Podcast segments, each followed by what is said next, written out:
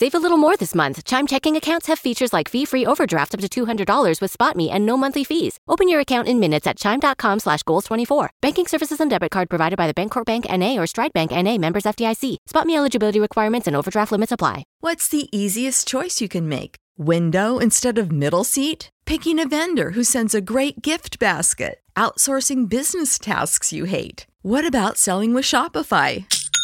Whether you're selling a little or a lot, Shopify helps you do your thing, however you cha-ching. Shopify is the global commerce platform that helps you sell at every stage of your business. From the launch your online shop stage to the first real life store stage, all the way to the did we just hit a million orders stage. Shopify's there to help you grow. Whether you're selling scented soap or offering outdoor outfits, Shopify helps you sell. Wherever and whatever you're selling, Shopify's got you covered. Sign up for a $1 per month trial period at shopify.com slash try. Go to shopify.com slash try now to grow your business, no matter what stage you're in. Shopify.com slash try.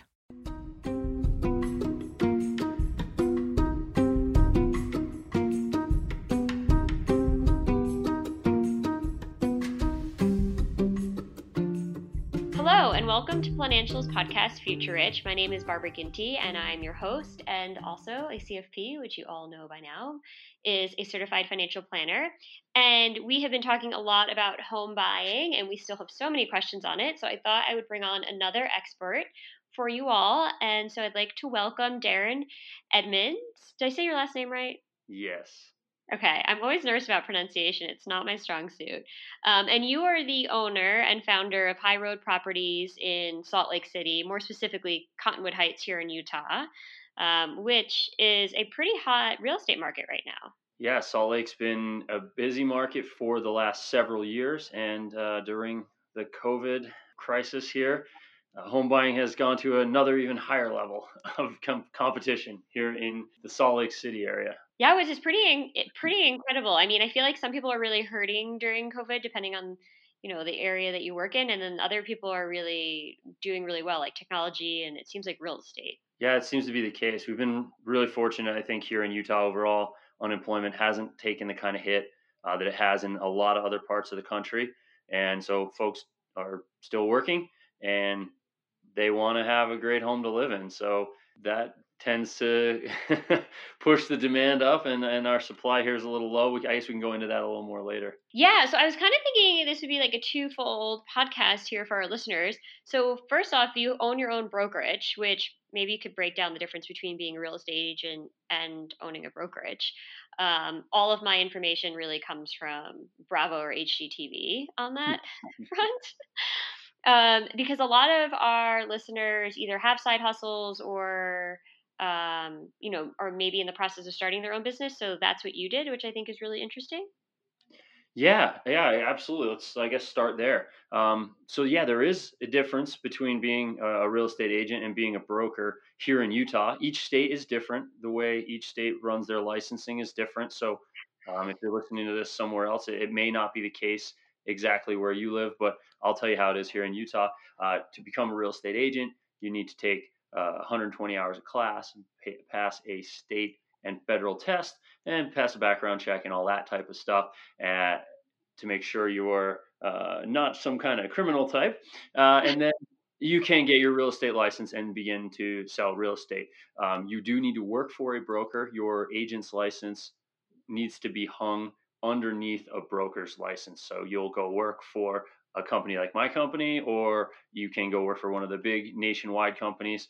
Uh, it's really up to you. And that I could do a whole podcast on that. But uh, then the difference when you want to become a broker, it does have an experience requirement. You have to sell in Utah. It's somewhere around 30 or 40 homes. It depends on how you, you tally everything up, but you have to sell about 30 or 40 homes. And then you have to take an additional 120 hours of class and a couple additional tests pay a bunch of additional fees. And then you have a broker's license, which means you are uh, allowed to go out and open your own company if you'd like to. So uh, I did do that. Um, so I was an agent for four years. You do have to be an agent for a minimum of three years uh, as well. So there's a time requirement. You didn't wait that long. You were like, okay, I'm going to do this. I'm going to have my own company. Yeah, I went. Well, it's funny you look at it that way. I look at it as like, what a slacker! I, I didn't do it on the third year. I waited like a year. So yeah, I did. I, I, I at first I worked uh, for Keller Williams, one of the big companies uh, that's nationwide. Everybody's probably heard of them, and they had great training programs. So I, I ate all that up. But they also do take a pretty big piece of your paycheck at each time you do get paid.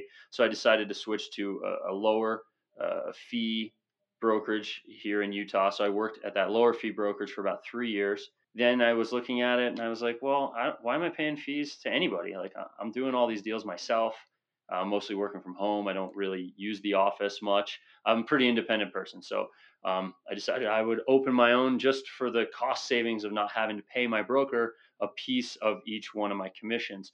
So opened my own firm in 2013 and kind of was a lone ranger for about three or so years, three to three to four years, and just had a few friends start asking about, oh, would you would you show me how to sell real estate? Would you consider hiring someone? So um, had hired one friend, hired another, hired two more, hired two more, hired two more, and you know, and not not everybody's still here, but so far, I, I think uh, we've trained up about ten folks as agents here. Um, wow. We had we had a great assistant, um, and, uh, and, and we're training up our second great assistant right now. Our, our first one, uh, she moved with her family to Colorado, so we went. I went from just kind of a yeah lone wolf working out of my home and uh, selling about 20 homes a year uh, to building up a team with right now I believe we have eight agents and plus myself plus the assistant. And last year we sold 71 homes. The year before that we sold 101 homes.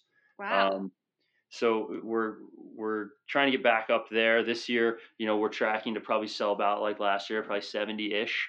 Um, but we have some new folks on board, and again, it's the new assistant. So that's really going to help us fly. When when our assistant left, that certainly hurt. So starting yeah. a business has was almost kind of happened by accident, and I do listen to a lot of podcasts, and I guess I hear that story kind of a lot. People don't always uh, have a big plan, uh, but you just keep saying yes when things present themselves, and the next thing you know, um, you kind of you have a business in front of you.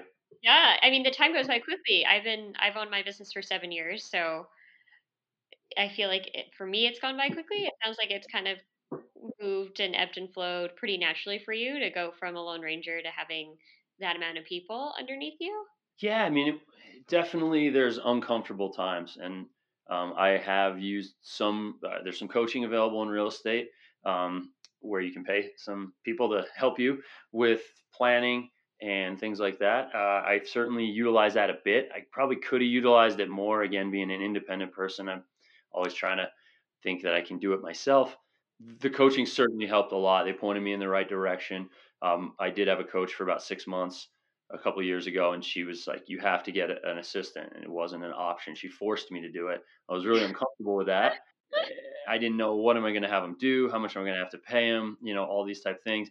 Then i realized that it was like the greatest thing ever to have someone watching your back in this business anyway. To have an assistant is really great and the fact that we can share across the whole team is really really helpful as well. So I guess one piece of advice for anybody kind of getting more serious about turning any side hustle into a more serious business would be, you know, maybe having a little more of a plan maybe than I had could certainly be helpful.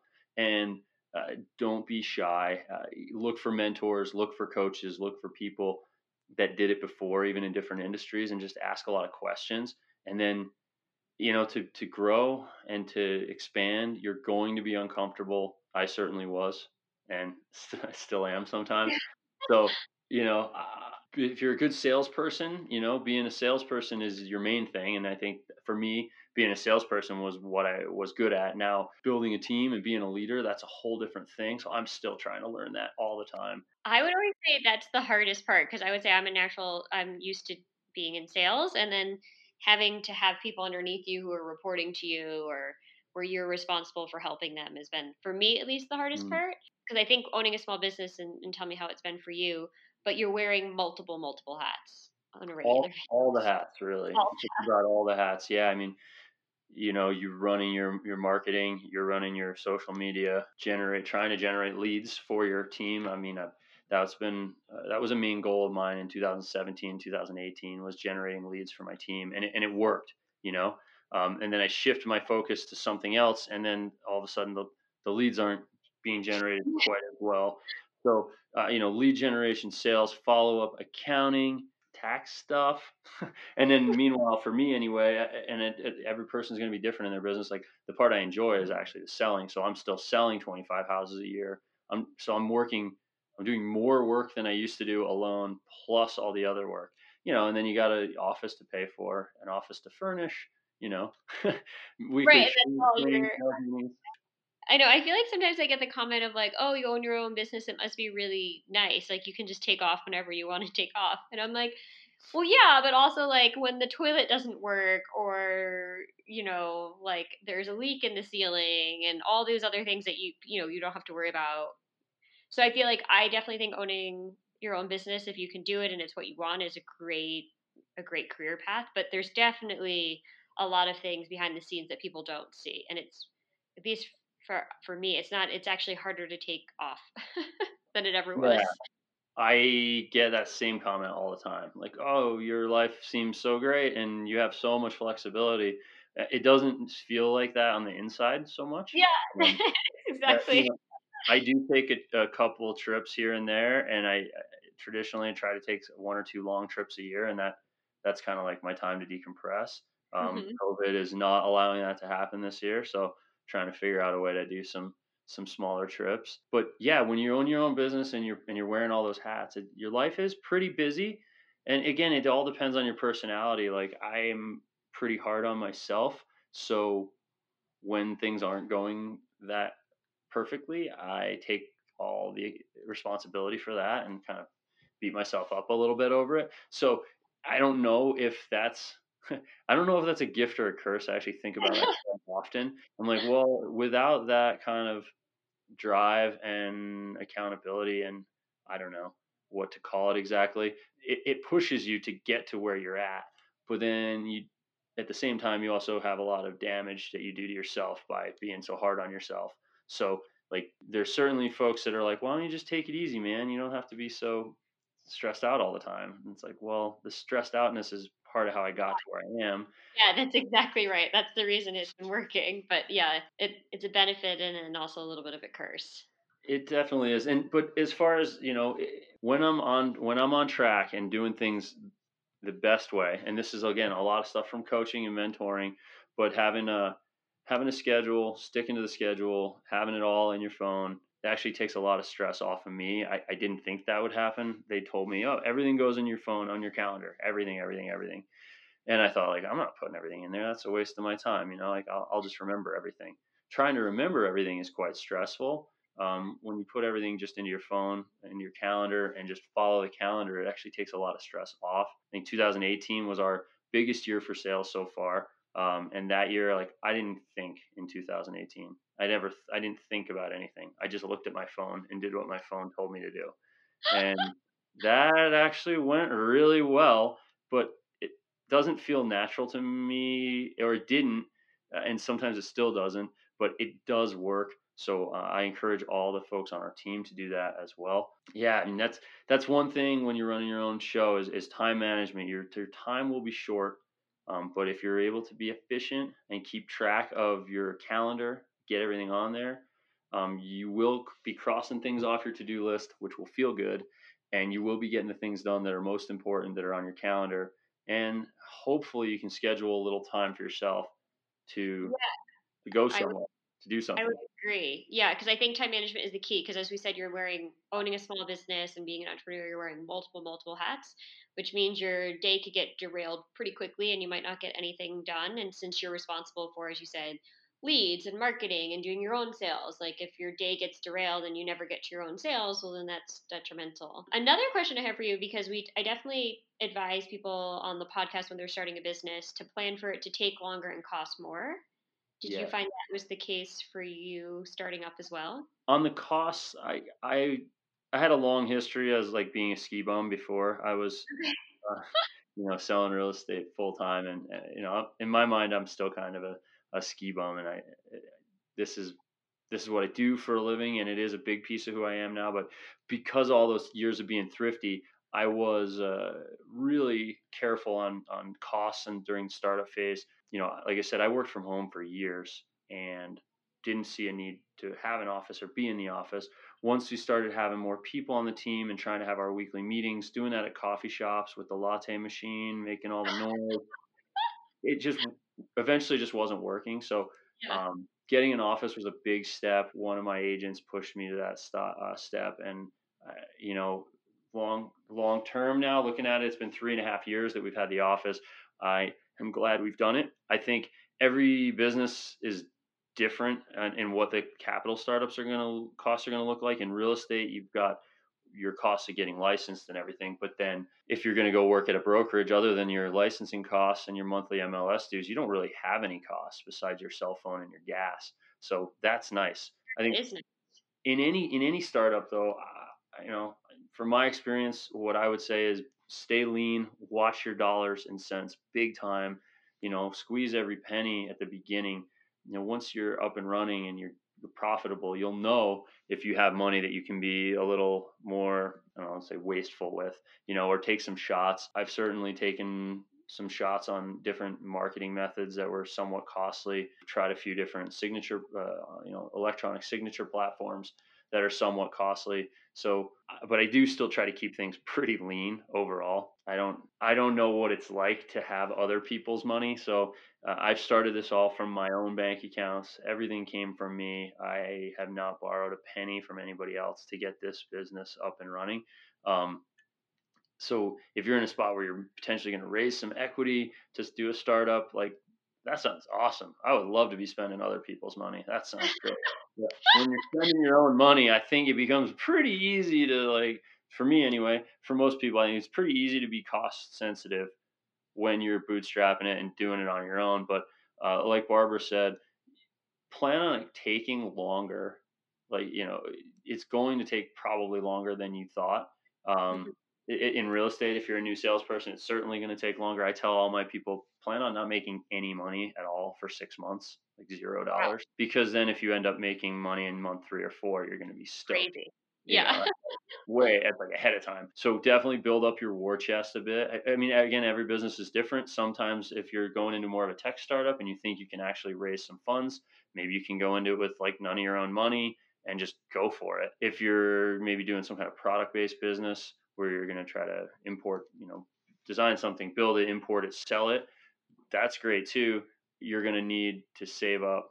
You know, you need to, you need to have a lot of savings for that one. So I would definitely say a war chest is important for any entrepreneur. You got to have some money in the bank, and I think the main reason for this, and and it's what I tell my people when they're starting, but it applies to other businesses, is when you if you don't have money in the bank to live on for six months or a year or two years, when you get six months in and you haven't made any money and you're not seeing any progress and you're broke and you've been broke, you're going to quit and you're going to yep. go back to whatever job you had before or you're going to go jump into some new job. And when you quit, that's the end, you know, then the business it won't grow. Yeah. There's, yeah. there's always a turning point where things that go from not working to working and and it's pretty dramatic when that change happens yes but you have to be there when you can't quit early or you won't ever get there so you got to basically that war chest just buys you the time um, it gives you the runway to be able to wait it out because yeah i think a lot of it is i forget there i forget what book it's in but they were like two feet from gold when they gave up. Oh, oh brutal. Yeah, uh, it was back in the gold rush, and they just you know gave up a little too early. But as you said, if you're broke and you can't pay your bills and you're frustrated, it's easier to give up than if you planned for it to be tough and hard and not make any money. And you know. and you can do everything right, and there's still going to just be an amount of time that it takes for things to start clicking. Uh, something my dad always said was, uh, "You can't push the river. Like the river of time, the river of life is flowing the way it's flowing." and you can't make it flow faster. So I try to remember that you can't push the river and you can do a lot of great things to set yourself up for success down the road and to, you know, be smart about your business and, and, and try to do the best marketing. And, oh, I got the greatest Facebook ads and uh, I've got this great distribution system. You can have everything set up, but time, you still, it's going to take some time for things to, to fall into place. You know, unless you have crazy amounts of money that you're able to spend to promote things and then maybe you can push the river a little bit. Yeah but i think i think you know I, I agree. I think that it takes time and a lot of what we have people on the podcast when they're doing a side hustle i always say like i would try and get your side hustle up where it's making money before you quit your day job just because it makes everything easier you know and it, it gives it more time to kind of take as you said right? Yeah and i mean even for me when i first started in the business i was fairly serious about it right from the beginning and I still worked part time jobs for, uh, man, probably the first almost two years. I mean, I was still out working like manual labor, construction. Oh, uh, wow. Yeah. I was pouring beers on the weekends at like festivals and concerts as like a bartender guy. And then two, three days a week, I was still building decks, hanging Christmas lights. Um, this was for two years. And, you know, nobody, nobody knows that or I mean, not too many people know that. If, you, people close to me know it because I talk about it now and then. But yeah, like people say, "Oh, you got your real estate license, and poof, you were making money." It's like no, like. No. I got my real estate license and, and I worked a bunch of other jobs to pay my bills and then yeah, well, I started to work. People that uh, if you want to be a successful entrepreneur, you have to be willing to work a few years harder, you know, and more than most people would ever be willing to work. Yes. To put that time and sacrifice in, and then then it absolutely can pay off down the road. But as you said, you need time and you need to be willing to, yeah. And I, I love to throw this out to, to anybody too. If you feel like you have the energy to do exactly what Barbara just said, work harder than pretty much anybody else is willing to. Um, if you have that in you, then it's you got to go for it while you have that because uh, just for myself, I had like kind of unlimited energy for my life for my whole life, kind of. But I'm starting to feel like I don't have as much energy now. I just turned 40, so maybe that's what it is. I don't know. But uh, yeah, I feel like I don't have as. I mean, I, I literally felt like I had unlimited energy. Like I could work 18 hours straight every day, no problem. Um, that's that's so funny that you say that because obviously I give a lot of advice about starting a business. You just have to really be willing. Like I definitely, I remember I brought my mom to the office with me at one point because they felt my parents felt a little bad that I was uh, working so late. My mom, I had her in the office doing some like stuffing of new forms that everybody had to sign, and we I had set up folding tables with all the different forms and and you just lose track of time because you're just you know you have to get through thousands and thousands of these.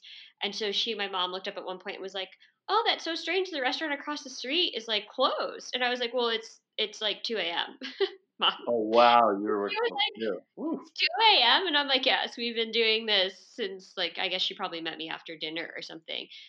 And I think about it today, and like I'm 36, but like I just don't know if I have it in me right now. Like if I, I mean, if I had to, I would do it if it was, you know, no choice. And at the time, I also had no choice. You know, you want it to succeed. I didn't want to fail. Mm-hmm. But yeah, you really need energy because yeah, I was working real late and then on weekend going in and putting in same amount of time I did during the week. But yeah, it's it's a lot of effort. And now people look at it and are like, "Oh wow, you like you live the dream life." And I'm like, "But I also work like crazy, crazy, crazy hours." Yeah, I guess it, it is that when you have it, you've got to do it because you you probably won't have it forever. Maybe some people will, and maybe I will again. But I was just thinking about it when I was walking into the office this morning. I was like, here I am walking to the office. It's like 11, you know, and um, just getting here. And I had some other things going on this morning, but I was like, wow, you know, a couple of years ago, I was in the office at like seven every morning for like a year, like every day, 7 a.m., you know. I'd be in the office from seven to four, and then I'd be out showing houses, then I'd be writing contracts, and I'd be negotiating. And like a typical day for, you know, 2016, 17, 18, like a typical day was started at seven, and went till 10 or 11 at night. And that was like six or seven days a week. Right. Like for two years, except for when I blew out and went on a trip for like, I, and I would, I'd go on a trip for like a month. Eventually I just, you know, have a, get close to having a you know, breakdown and being like, oh, I'm taking a trip. And I kind of learned, you know, if you read like four hour work week a long, I read it a long time ago. And I don't even remember half of what's in there, but I do remember that when Tim Ferriss said he went away to Europe at one point and left his business alone for a month or two and then he realized it like ran maybe better without him being mm-hmm. around so i kind of tested that in a similar way i went to europe for like a month and wow everything went fine when i was gone so then I realized maybe I'm pressure putting too much pressure on myself, and, and so I, I definitely backed off a bit. And you know, when you back off, when you take your foot off the gas a little, you probably will see maybe a little bit of a decline in sales. Um, Mhm. You're the driver behind the sales, but maybe that's okay. You know, maybe maybe four people selling 100 houses a year is like there aren't a lot of small teams like that that are doing that much business like in the whole country you know and we did and we did great and i'm proud of it but also like ground myself down pretty bad and well my agents were newer then and they had a lot more energy too so they handled it but i think i didn't want to grind them down to, to dust either you know i want Yeah. I want people to have a, a good life, but maybe I don't know. I'm just competitive. Like, let's do it. We're gonna work 100 hours a week every week until we, you know, we're gonna be the best. And that's and that's what it takes to break through. Saying you need to get going. Mm, you need it at the beginning, I think, and then it's up to you how long you keep going that way. And then, you know, again, this comes from mentors and coaches. I, I didn't believe it at first. I always thought, no, I can do everything myself. But getting some help, you know, having an assistant or hiring more people. You know, I certainly should have hired a marketing person by now. I haven't because I don't know where to find them and I don't know how to train them. but I probably could have got that advice from the coaching I- that I'm I'm not in the coaching right now. So it's funny. This is almost like I'm I'm like on a shrink's couch right now, just talking about the mistakes I've made. But we've done we've you know we've really done well overall, and I think the hustle hustle is one of our core values. Uh, We talk about it all the time, um, and I think hustle is super important for any business. Um, I would guess if your listeners, you know, are uh, side hustlers, they may listen to some Gary Vee stuff. Barbara, do you do you know Gary Vee? Do you like him? yes, I do like Gary Vee. So he's always talking about hustle, hustle. That's like his thing. Um, he's actually the keynote speaker at this video conference that I'm checking out later today. I'm sure he's going to talk about hustle. And Gary Vee had me hustling big time. I loved it. And then I kind of burn out on it a little bit. So you, you're going to have ebbs and flows.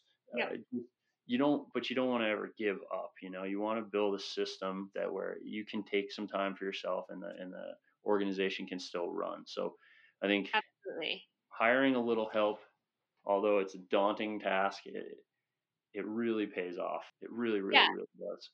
Absolutely. But yeah, I think I think um, it sounds like I feel like when you talk to entrepreneurs and business owners, the story is usually fairly similar, different industries. But like in the beginning, it takes a lot of work and effort to to break through and get it up and running, and you you need a lot of energy to do that. It takes a little longer than you think, but then once you get there, you can build a nice life for yourself. And from a financial standpoint, it usually is allows you um, to take advantage of some more tax breaks and loopholes and, and so forth from a financial standpoint, which I always like being on the finance side. Yeah, that is a nice thing. I mean, definitely uh, get your get your corporation set up properly. You know, we're an LLC that files taxes as an S corp, and there there are some advantages to doing things that way. And there are a lot of things that I'm able to write off that are related to our business that help keep taxes more manageable. Um, you know, get a good accountant, of course. I know I just did another podcast today and I'm always like getting a CPA is always a good investment in my opinion. Oh yeah, I mean the the cost of, of hiring the CPA, they're going to save you that several times over on the first good piece of advice you get from them, and you're going to get many good pieces of advice I from them. So yeah, a hundred percent on that. Um, and you know, I tell all my people this too: like set this stuff up from the beginning because I didn't really. I did, but not really. I didn't have it all set up properly. And you know, the first year that you make good money, you're going to get murdered on taxes. Absolutely, I did. I got murdered. Um, yeah, I do. and then and then you have it set up more correctly in the future, and you can you know manage things a little better. You know, depending you know depending on how you feel about taxes. I don't. Everybody has their opinions on taxes and who should get taxed more and who should get taxed less, and blah blah blah. Um, I can let you know that I came from being really broke um, to then making a bit of money, and my opinions on taxes changed a lot when all of a sudden I was the stroking. You know, everyone can talk about like tax the people that make money until you make a little money and you put thousands of hours of your life into making that money, and then the government takes forty something percent of it. You'll you'll change your opinion real real fast. Um, It's so funny. I was just talking to a person who's in sales. First, you know, worked his way up. Finally, has a job where he's going to get commission. You know, really, really put a lot of hours in for it. And he got his first big commission check. He's like, I'm missing half of it. I'm like, no, you're not. The IRS took the other portion. yeah. So you got to make that plan ahead of time. Plan Yeah. for success. I just kind of was going along. Plan for success and be ready for the ramifications of success. I don't know if you talk to so many entrepreneurs that you're hearing a lot of the same stuff from me that you- you're hearing from other people. Uh, uh, hopefully, I'm not like a broken record, but uh, you know, these are the things that I learned certainly on the way in. Yeah, no, I think this is super helpful. I think that most people, I, I mean, I think there's even a study that majority of Americans don't like their day job, that people are always looking to do something different or switch careers or looking to start their own business. And I think that it's the American dream, right? Um, Mhm. to be able to own your own business. But I think the reality of starting it, it can be very daunting. And as we talked about, it takes more time and you need to be prepared to be broke and make sacrifices for it. But then the payoff is totally worth it.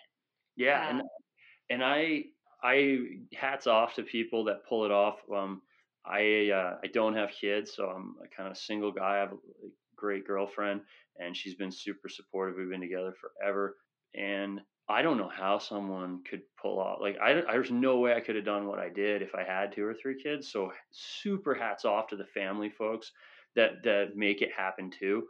Um, I, I don't know. I, I would have been the worst husband father ever working that much. You know, like I was I was working so much, so I don't know how I can't give that advice. Someone else is going to have to give that advice because if you have a family, I think doing this to me seems so much harder. However, you might be more motivated and more focused. I maybe I put in a lot of hours and maybe they weren't all in the right direction. Maybe if I had a family at home waiting for me, I would have been mo- even more efficient, more motivated, and I maybe would have got things done a little more quickly. You know, that's that's the Yeah. drive though. If that's your why, if that's what pushes you to succeed, then it, it's probably the greatest rocket fuel to get you there. I just can't imagine the time. having to have something else to pay time to. Yeah, I just I- I don't know how they people do it. So yeah, interview someone else about that one for sure. Great Well, question, like balance. Well, this was um, very helpful. So I want to kind of switch topics, if you will, because we, as we talked about, like it's really interesting about taking, you know, starting a business and how you're able to do that. But you also have a lot of expertise with buying a home, which we talk about all the time. I always think it's a great investment, whether it's primary residence or if you're starting with a second home first. But we haven't really talked a lot on the podcast about the nitty gritty of home buying. So I was hoping you could kind of walk us through some of the things to, you know, any ti- uh, tips or tricks like uh, what are points, maybe reducing origination fees or underwriting fees or anything like that, because we do have a lot of people that are looking to buy houses, especially now with interest rates being so low. Yeah, well, we yeah, let's certainly talk about the financing side a little bit. I am not a mortgage broker. I do not handle loans directly, but we work with a lot of great mortgage lenders, and I do know a decent amount about that side of the business. I also worked in finance for a while uh, as a I was a credit analyst for GMAC, doing auto loans back in the day when I first got out of grad school. So I definitely speak the language a bit of those folks. So rates are crazy low now. Historically low is not even the right word because they've been historically low for the last seven years, eight years. Now we're looking at numbers that I really never thought we'd see. Um, I have heard of folks on a purchase loan recently with 30 year fixed rates as low as two and a half percent. Oh my gosh. Wow. Yeah. When it hit four, I thought like, wow, that can't go much lower than that. Um, I just refied my personal uh, residence to a rate a little under three. I didn't get as low as some of these folks are getting because I was just a little too early to the party. But getting your ducks in a row, financing wise, is certainly the first step. And well, we always joke around. Step one of buying a house is finding a great agent like uh, myself or anyone on my team. But also, step one is making sure you have your financial ducks in a row. Um, and we help our people do that by trying to connect them with one of the local lenders that we work with um, that we trust. Um, there's a lot of folks in the lending game, and a lot of lenders will say all kinds of things to get your business. We really educate our folks to like, hey, why don't you work with somebody that we trust? We've done a tons of deals with them. They'll get done what they say they're going to get done. So, number one, don't just jump on. I I highly don't recommend using like internetbank.com for your home loan. Um, You know, any internetbank.com, you're not going to get good service. You're not going to get your questions answered quickly. If your agent needs to touch base with your loan officer, which can become very important at certain points in the process, they're probably not going to have somebody that's going to answer the phone.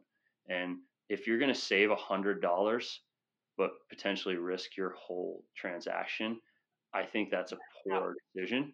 So, yeah, not so uh, picking someone that you can trust or that your agent trusts uh, or that your family members have already used that that to me is is key because everyone's based on where your credit is where your debt to income is things like that Mhm. all the lenders are going to get you right around the same rate that's that's the honest truth they're all reselling into the same secondary market so you're going to be around the same on rate so really the main things that only change are the fees they charge and lenders are they charge different fees they call them all kinds of different things you just i Yeah. bottom line fees add them all together i don't care what they're called um you're not going to vary they can vary And I think that's great advice. Just pick somebody that you trust because when you're working with any professional, I think that's important, whether it's a lawyer, a CPA, a financial advisor, a real estate agent, getting referrals and doing your due diligence and making sure, you know, asking, you know, your parents or your grandparents or friends and family and working with somebody that they trust and you trust is super important no matter what professional you're choosing. Yes. And this this is a person you're going to work closely with over the course of a month or two, and then you probably won't talk to them again for quite a while. But during that month or two, they're really important to you, and you want to be with somebody you can trust. So, um, generally, they're going to want to see that you've been on the job or a related job without any big holes in your employment for the last two years. They're going to want to get your credit score checked. So you are going to have to let a lender run your credit. Um, you are going to need to submit your recent pay stubs. They're going to want to see your income. They're going to want to verify your employment. So these are the basic paperwork to kind of get going to get a pre-approval. So you want to get a pre-approval before you're out looking at homes. Everybody's excited. They want to go look at homes. We always have to tap the brakes with our clients a little and go like, hey, we got to really make sense to get the pre-approval 1st um, because That's if we why out, you're behind, you're behind the eight ball. You see a house you like and you don't have a pre-approval, right? And then you have Yeah, and in the current market here in Utah, the the great houses, eh, the best houses in the best neighborhoods that are priced fairly are selling in a day or two, generally, or three or four, but not more than that. If it's properly priced in the right neighborhood, it's selling really quickly. So I always say we're going out big game hunting. We're going hunting for a house that's bigger than an elephant.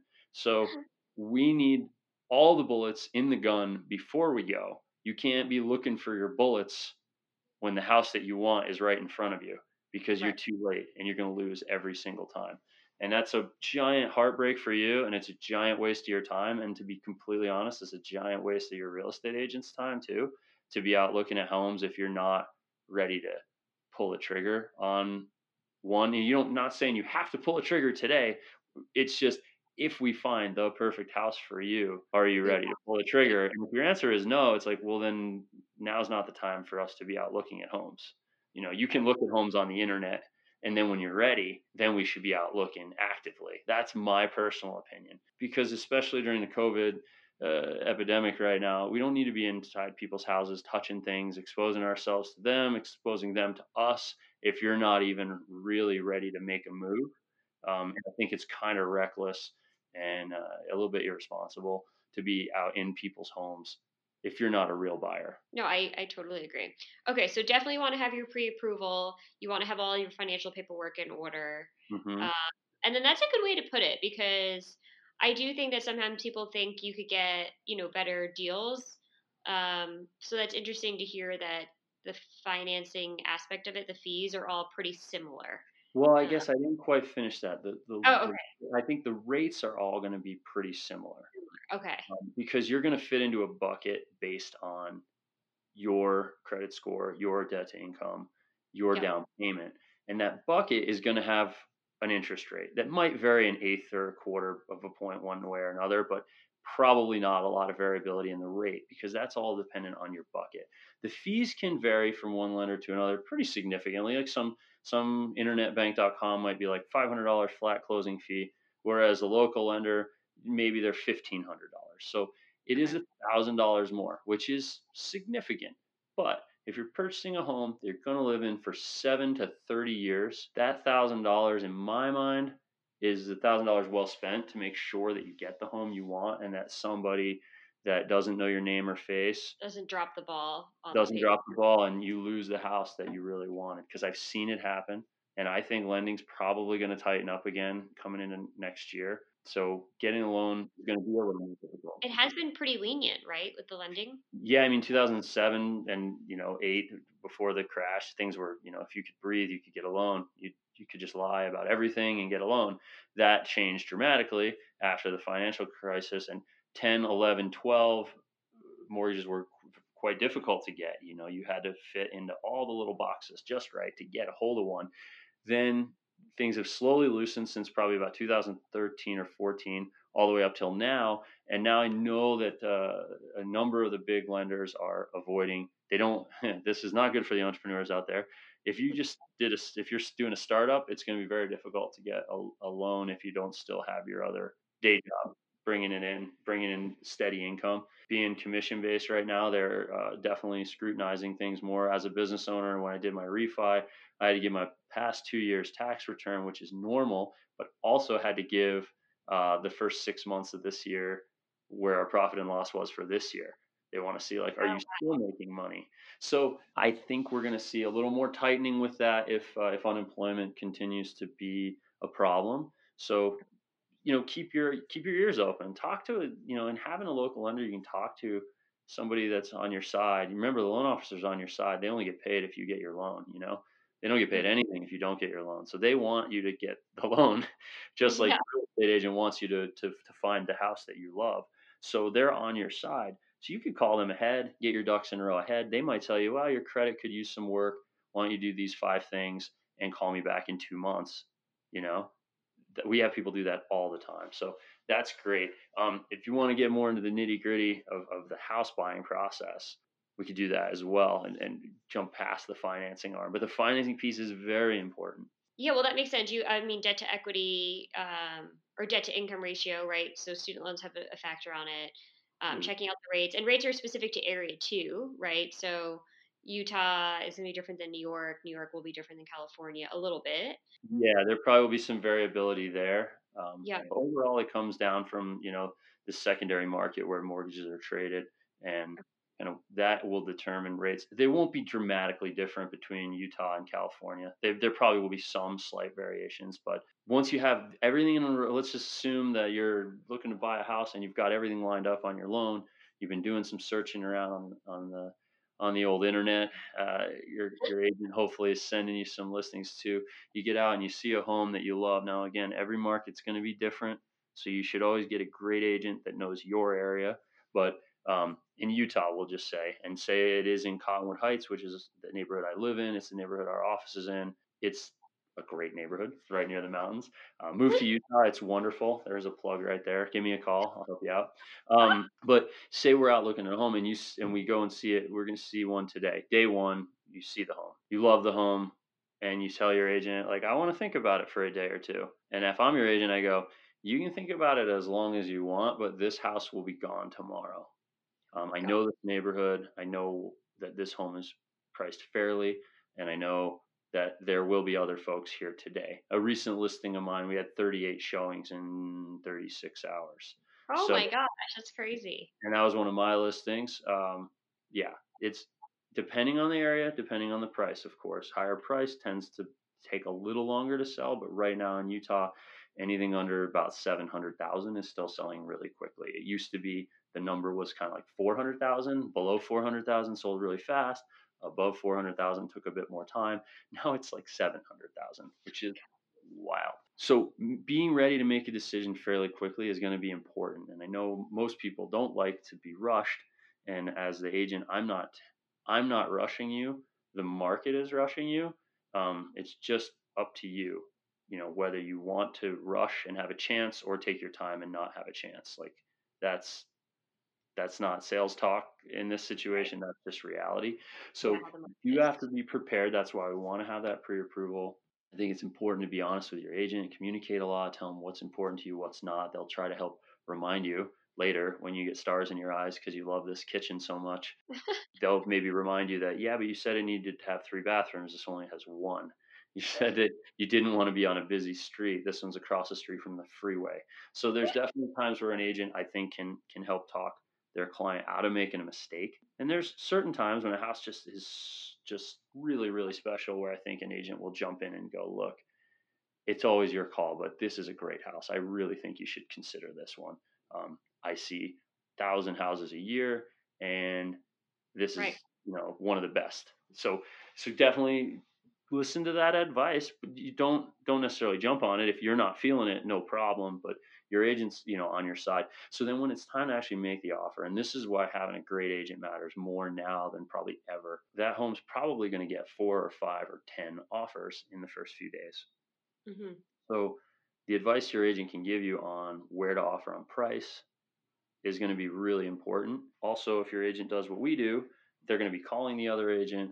We call it the bro down. You're going to bro down as much as you can with the other agent, try to get a good relationship going so that that agent maybe will give little tidbits of info that not everybody else is getting and maybe okay. that will help us or maybe they'll just like your agent they'll like me and they'll say you know that guy's going to be easy to work with and they'll guide their client to say, look, we got five offers. Two the two best ones are basically the same, um, but one of them comes with this guy Darren attached to it, and he's a broker. Sells 100 houses a year. He's got 400 five star reviews online. Um, I've worked with him. It's even better when somebody worked. I've worked with him twice before. If we work with this guy, he's going to be honest and easy to work with. And if you work with this other person, I looked them up. They don't they haven't been in the business that long. I don't know. They don't answer their phone. They didn't text me. They didn't call me.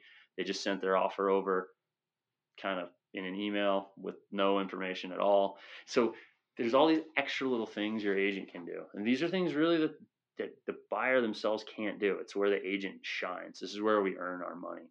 And that's trying to get the seller to pick your offer and not right. someone else's offer. And right now there are well we'll just say again every state's different the purchase contract here in utah is quite buyer friendly there's a lot of terms in there that really help the buyer but this year especially we've had to start giving up some of our rights in the contract to look stronger be stronger than other offers and so yeah you you you have the the right to cancel during your due diligence period and we should if there's major problems during the inspection and we used to get about two weeks to do our inspections. Now that's shorter. Now we're only getting 10 days. Oh, wow. Or, or a week sometimes. You know, you can ask for two weeks, but that weakens your offer. So we're going to have to give up some of your uh, strength in the contract to have them pick our offer. You know, earnest money uh, is a down payment a deposit saying basically, if you pick our offer, we are going to put this money on deposit and during the contract period. If we break the rules of the contract, you know, we'll lose this money to you for wasting your time. Used to be, oh, you could just throw a thousand, two thousand dollars there. Now it's it's got to be one percent or two percent. Wow. we're looking at five thousand, ten thousand dollar earnest money amounts all the time now, and there's a new section in our contract where you can indicate some of that money becomes non-refundable uh, earlier in the contract. And when that when that uh, was first added to the contract, nobody was using that clause. You know, everybody was like, no, zero dollars is going non-refundable. Like that's no, and now people are doing half non-refundable one week in. I've heard of offers that are being made these days with no appraisal contingency, no uh, inspection contingency. Because that's no inspection's crazy and that's where it's that's where it's gone. I know it has happened that way. Denver was that way for years. Seattle was that way. I may still be that way. Sections of California have been that way for years, where it's like, no, you looked at the house, that was your inspection. Oh my god! And if you don't like it, that's fine. There's 20 other people that want to buy. Yeah, there's other. Yeah. So I think that's an important thing, and it's a hard thing because everybody watches HGTV and thinks it takes a half an hour to buy a house, and you just make a verbal offer and then you get the house and no there's some paperwork involved there's some negotiating involved and you really need to speak with your agent to find out what's the temperature in your current market who's in charge the buyers or the sellers and who has more negotiating power. Because here in utah right now the sellers generally are going to have a lot more negotiating power and if you go into it thinking you're going to boss people around as the buyer in utah it's just not going to work and it's not going to work out for you.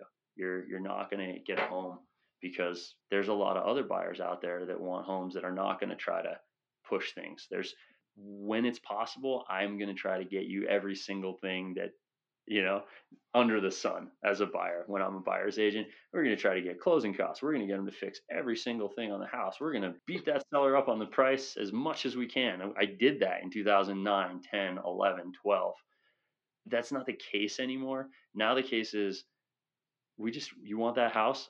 Okay, I'll I'm going to try to find out how to get it for you and the terms may not be to your liking, but I'm going to let you know how to get it and then it'll be your decision uh, whether you want to forward or not. So just knowing where you stand. We always have some buyers that just don't have they're out of touch with the market and they don't listen to mm-hmm. the as their agents. It's totally normal. You know, they say, "Well, my cousin Bob is an agent and he lives in Pittsburgh." And he said, I'm like, "Well, things are a little different in Pittsburgh than they are here right now."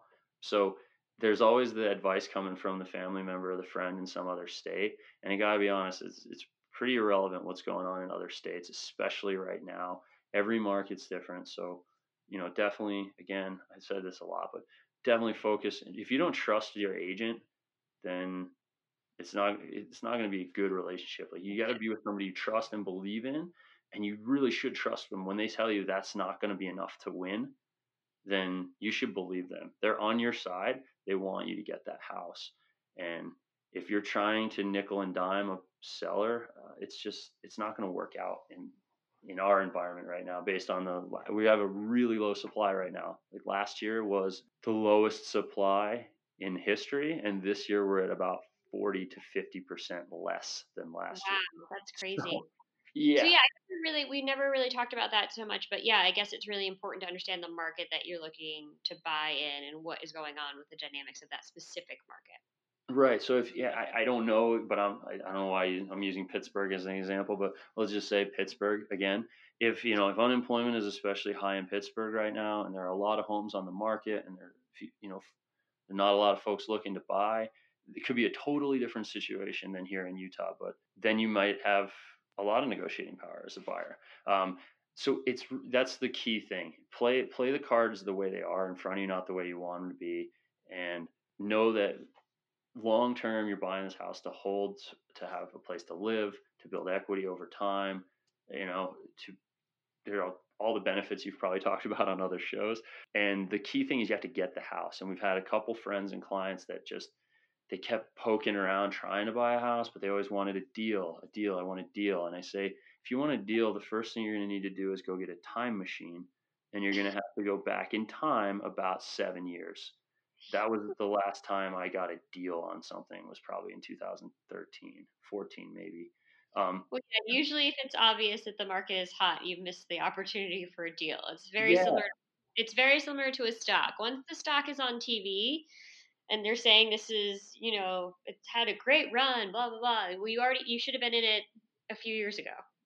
Right. And if you if there is a, a property that's put on at a good price, a really great price, we're going to see so much action on it, the market's going to drive the price right up. You know, I, I saw homes selling for forty, fifty thousand dollars over their list price earlier this year. And it, that was partially market frenzy, but it was also partially underpriced asset. Underpriced asset, you know, if you underprice a home in a slow market, you're probably going to leave money on the table.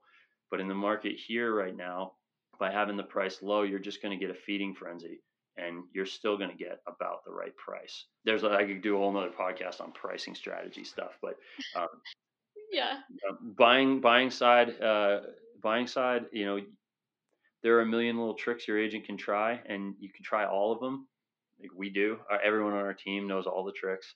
We try all of them every time, and we still don't win all the time. You know, when you're up against ten or twelve or fifteen other offers, there could always be a, a crazy person who has cash and is like, nope, I'll pay 50 grand over cash. Like you're going to lose. It's just, you can't win all of them. Yeah. Um, it takes a bit of luck too, I think. Yeah. Well, yeah. Luck, luck that you're not up against a crazy person. Yeah. Yes. They're not necessarily a crazy person, but a person that's willing to do things that no one else is willing to do. But as far as the offer presentation, because we present our offers uh, in an email, we explain everything. We call, we text, we make sure we get the agent on the phone to let them know we're serious, we're a real agent, we know what we're doing. our client is serious. They've already lost out on four houses. They don't want to miss out on yours. Let us know what we can do to win. We've tried to make the best offer we can think of, but if we're missing in some way, you know, if you're willing to give us a call, let us know. You know, we really want to win. When you get that phone call versus just the three other people that just email you an offer and don't even text you or don't right. even call you, there's a connection where that's going to certainly help you as a buyer to get to get a hold of that house that you want. So these are the extra, like I said, these are the extra things we do. And what I've realized is uh, on my listings and getting offers, more and more agents are doing things the right way. I think we're the only ones, one of the only ones in town, really going the extra mile and doing everything we could think of. And now uh, it seems like there are quite a few people in town doing that. So that's it's good. Not good for uh, not necessarily good for our buyers because now we have other good competition out there. We were able to like outperform all the other agents on service and communication, and now there are a lot of people doing great service and communication. So we're gonna have to think of the next cool thing to do to help our clients win. But you know, just being aggressive right now, like aggression is rewarded, and um, yeah. if you're if you're looking for a deal, like I, they're they're out there, they're you know they're in places like I don't know I'm keep saying Pittsburgh. Pittsburgh might be doing great. I don't know why. I, have a client right now that's moving here from Pittsburgh, so that's just in my head. Um, yeah. From there, I'm not trying to, to, to dump on your town. I'm just saying there are deals in other parts of the country. I know there's deals in Detroit right now. Um, you know, but in a hot spot. Yeah. Well, Darren, this was super helpful. Thank you so much for coming on and sharing not only your story about being an entrepreneur and starting your own business, but also kind of some of the tips and tricks for buying a property because I it's a very daunting task. It usually, you know, most people only buy one or two places in their lifetime, so definitely can be daunting. Mm. Um, and we will link to your website. Great. Um, yeah, when we please. post the if anybody's interested in, in discussing what's going on in Utah anymore, they can certainly give me a call or an email. Thank you for that, Barbara. And um, great place to invest as well. I own a number of uh, rental properties here, and they've done very well for me. So if anybody's listening and they want to do a little investing in the great state of Utah, I can certainly help you do that. Wonderful. Yeah. So all of our li- listeners on the when we put this up, we'll link uh, to Darren's business, and then you can follow us on Instagram for our most up to date information, and you can check out our online classes that are in partnership with SUNY Ulster at www.financial.com. For the ones who work hard to ensure their crew can always go the extra mile, and the ones who get in early so everyone can go home on time there's Grainger, offering professional grade supplies backed by product experts so you can quickly and easily find what you need. Plus, you can count on access to a committed team ready to go the extra mile for you. Call, clickgrainger.com, or just stop by. Grainger, for the ones who get it done.